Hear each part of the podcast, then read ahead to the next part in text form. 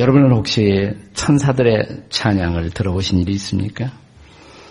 아기 예수께서 탄생하시던 밤, 베들레헴 지경 밖의 목자들이 바로 천사들의 노래를 들었습니다.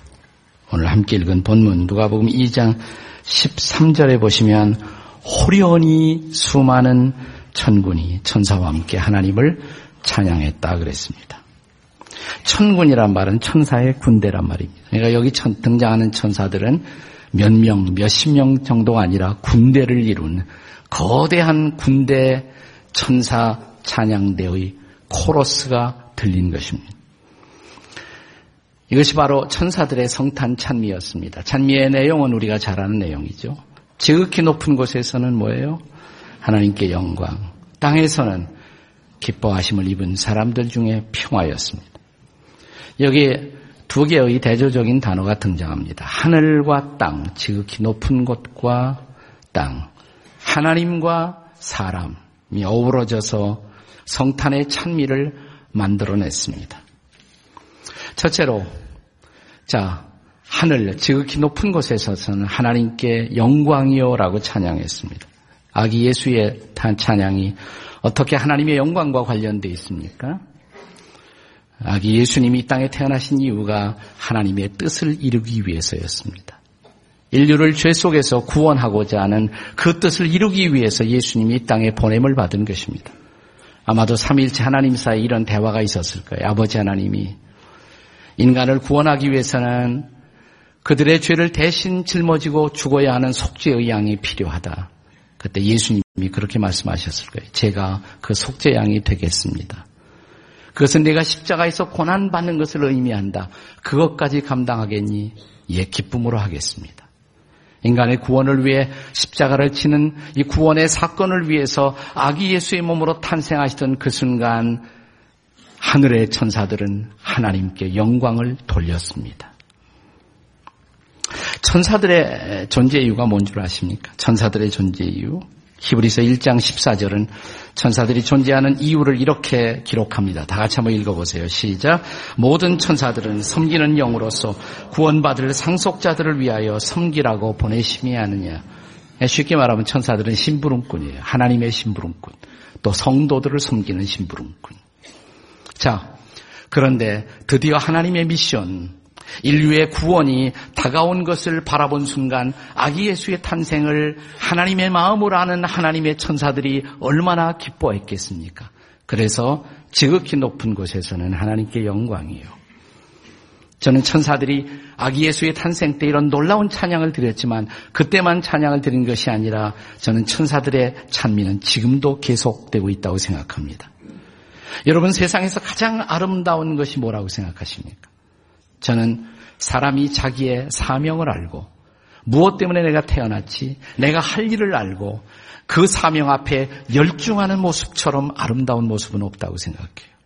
우리 예수님은 하늘의 미션, 인류 구원의 미션, 그 미션을 위해서 오셨고 그 미션을 위해서 자기 자신을 드리고자 이 땅에 태어나신 것입니다. 그 모습을 보고 지극히 높은 곳에서는 하나님께 영광, 크리스마스를 맞이하지만 조금은 마음이 가라앉고 힘들고 어려운 가운데 성탄을 맞이하고 있는 성도들도 있을 거예요.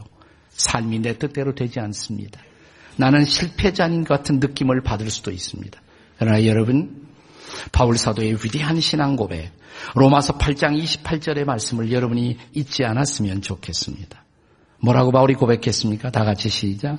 우리가 알거니와 하나님을 사랑하는 자, 곧 그의 뜻대로 부르심을 입은 자들에게는 이 모든 것이 합력하여 선을 이룬다. 믿으십니까? 이 모든 것. 오늘 내가 경험하는 실패, 내가 경험하는 좌절까지도 합력해서 하나님의 뜻을 이룬다면 그 이루어질 하나님의 뜻을 바라보면서 기뻐할 수가 있지 않겠습니까? 우리는 뭐가 내 뜻대로 안 되면 거기서 내 인생이 끝난 것처럼 쉽게 그렇게 인생을 포기하는 경향들이 있습니다. 이런 사람들은 쓰임받을 수가 없어요. 얼마 전에 세상을 떠나간 애플의 스티브 잡스가 죽기 전에 그가 스탠포드 대학에서 강연을 하면서 그의 일생을 회고하면서 남겼던 한 대목이 사람들에게 깊은 감동을 주지 않았습니까? 나는 결코 성공한 사람이 아니라고. 내 인생에도 실패의 순간이 있었다고. 나는 대학에 들어가서 6개월 만에 자퇴를 해야 했었다고.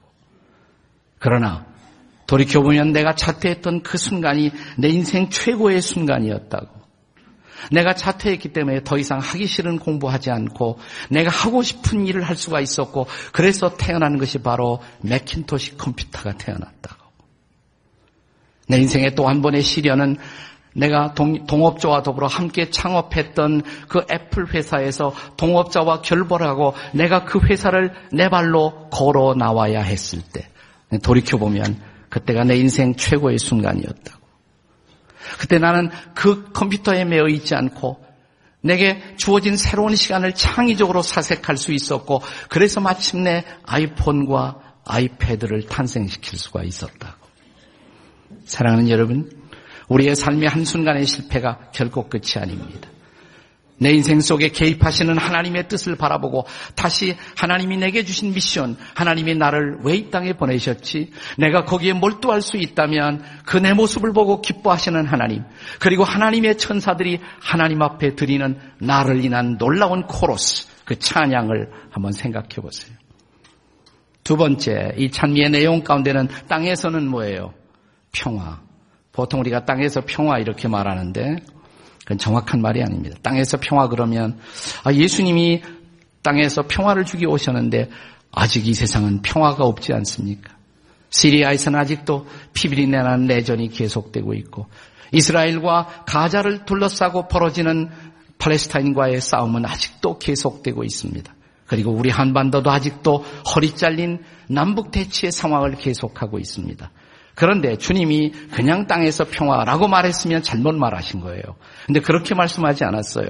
정확하게 읽으세요. 자, 땅에서는 뭐라 그랬어요? 하나님이 기뻐하심을 입은 사람들 중에 평화 그랬어요. 그게 정확한 거예요. 그분은 알았습니다. 주님 오실 때까지 이 땅에는 전쟁과 갈등이 계속된다는 사실을. 그러나 그럼에도 불구하고 그리스도를 영접하고 그리스도의 통치를 받는 사람들 속에는 평화가 있을 수 있다고. 바로 이 평화야말로 주님이 저와 여러분이 주시고 싶어하는 가장 중요한 선물. 저와 여러분 예수 믿고 제일 처음 축게 받은 선물이 뭐였습니까? 평화의 선물 아니에요? 내가 너에게 평안을 끼치노니 요한복음 14장 21절에서 나의 평안을 너에게 주노라. 네. 세상은 알지 못하는 내가 너에게 주는 것은 세상은 결코 알 수 없는 평화라고. 그래서 너희는 염려할 필요가 없다고 근심할 필요가 없다고. 예수 믿고 처음으로 경험했던 놀라운 평화. 이것은 그리스도를 통해서 하나님과 바른 관계를 맺고 하나님과의 관계 속에 삶을 살기 시작한 사람들 속에 주어지는 놀라운 평화였습니다. 우리가 왜 평화를, 평화를 누리지 못하고 인생을 사나요? 성경은 그것을 죄 때문이라고 말합니다. 죄가 평화를 빼앗는 것입니다. 바로 이 죄 문제를 해결하고 평화를, 온전한 평화를 주시기 위해서 그분이 오셨습니다. 그분을 모신다면 비로소 누릴 수 있어요. 그 그리스도가 온전히 나를 다스릴 때, 온전히 우리 가정을 다스릴 때, 내게도 우리 가정에도 참된 주의 평화가 존재할 수가 있는 것입니다. 물론 우리가 예수 믿고도 하나님과 바른 관계를 맺지 못하면 이 평화를 다시 상실합니다. 그래서 우리는 주님과의 바른 관계가 소중한 것입니다. 그 관계를 맺으면 평화는 곧장 회복될 수가 있습니다. 우리가 이 평화를 잃어버리면 성령이 탄식하시고 성령도 근심하시고 그리고 하늘의 천사들도 노래를 그칩니다. 천사들의 합창도 그칩니다. 우리가 다시 주님 앞에 나 자신을 드리고 하나님을 사랑하고 그의 기뻐하시는 차로 온전히 설 수가 있다면 하늘의 천사들의 찬양은 계속됩니다. 이런 평화가 내게 임할 수 있다면 이 크리스마스는 얼마나 위대한 크리스마스가 될까요? 그 평화가 여러분에게 회복되기를 바랍니다. 아니 그 평화가 우리 가정에도 회복되기를 바랍니다. 아니 나는 그런 평화가 허리 잘린 한반도 이 땅에도 그 평화가 다시 회복되기를 바랍니다. 이 민족이 정말 하나님 앞에 온전히 무릎 꿇고 그분을 경배할 수가 있다면 나는 이 땅에도 얼어붙은 이 땅에도 평화가 올 수 있다고 믿습니다. 수년 전에요. 그 JSN가 하는 영화가 있었어요. 그죠? 네, 공동경비구역인가? 네. 자, 허리 잘린 휴전선을 사이에 두고 대치하고 있는 남과, 남과 북의 군인들이 함께 어우러져 친구처럼 놀고 있는 이 황당한 전설 같은 이야기. 그런데 사랑하는 여러분, 그런 황당한 전설 같은 비슷한 사건이 역사 속에 꼭 한 번 있었어요. 아십니까? 혹시? 1914년입니다. 1914년 12월 크리스마스 이브, 크리스마스 직전에 저 벨지움, 벨기에 나라에는 세계 제1차 대전 중에 독일 군대와 영국을 포함한 연합군이 치열하게 대치하고 있었습니다. 대치된 채 100m에 거리를 두고 참호를 파고 서로 총을 겨누고 대치하고 있는 채로 그들은 크리스마스를 맞이합니다. 그런데 크리스마스를 앞둔 저녁 독일군의 참호 속에서 누군가가 노래를 부르기 시작했습니다. Stille Nacht, silent night, holy night, 고요한 밤, 거룩한 밤, 주 예수 나신 밤. 그러자 다른 군인들이 노래에 동참합니다. 독일어로 아름다운 이 찬양이 울려 퍼집니다. 그러자 100m를 사이두고 대치하고 있던 영국 군대 속에서도 누군가가 그 노래를 따라서 부르기 시작합니다. 영어로 부릅니다. 코러스가 아름다운 조화를 이루고 있습니다. 그때 한 독일 장교가 갑자기 참호 바깥으로 소리를 치기 시작합니다. 그 찬양이 끝나자마자 여러분 제가 나갈 텐데 총 쏘지 마세요. 우리도 안 쏠 것입니다. 쏘지 마세요. 제가 촛불을 들고 나갈게요. 촛불을. 총이 아니라 촛불을. 양초를 들고 나왔어요. 우리가 왜 이렇게 싸워야 합니까?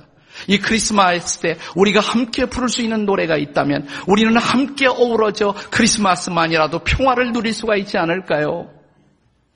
그가 양초를 들고 나오자 상대방에서 누군가 양초를 들고 나옵니다. 그들은 어우러져 함께 노래를 한바탕 불렀습니다. 그 후에 그들은 자기 주변에 널려져 있는 시체들을 파묻기 시작했습니다. 그리고 그들은 그 자리에서 어울려서 축구 게임까지 했습니다. 축구 놀이를 했습니다.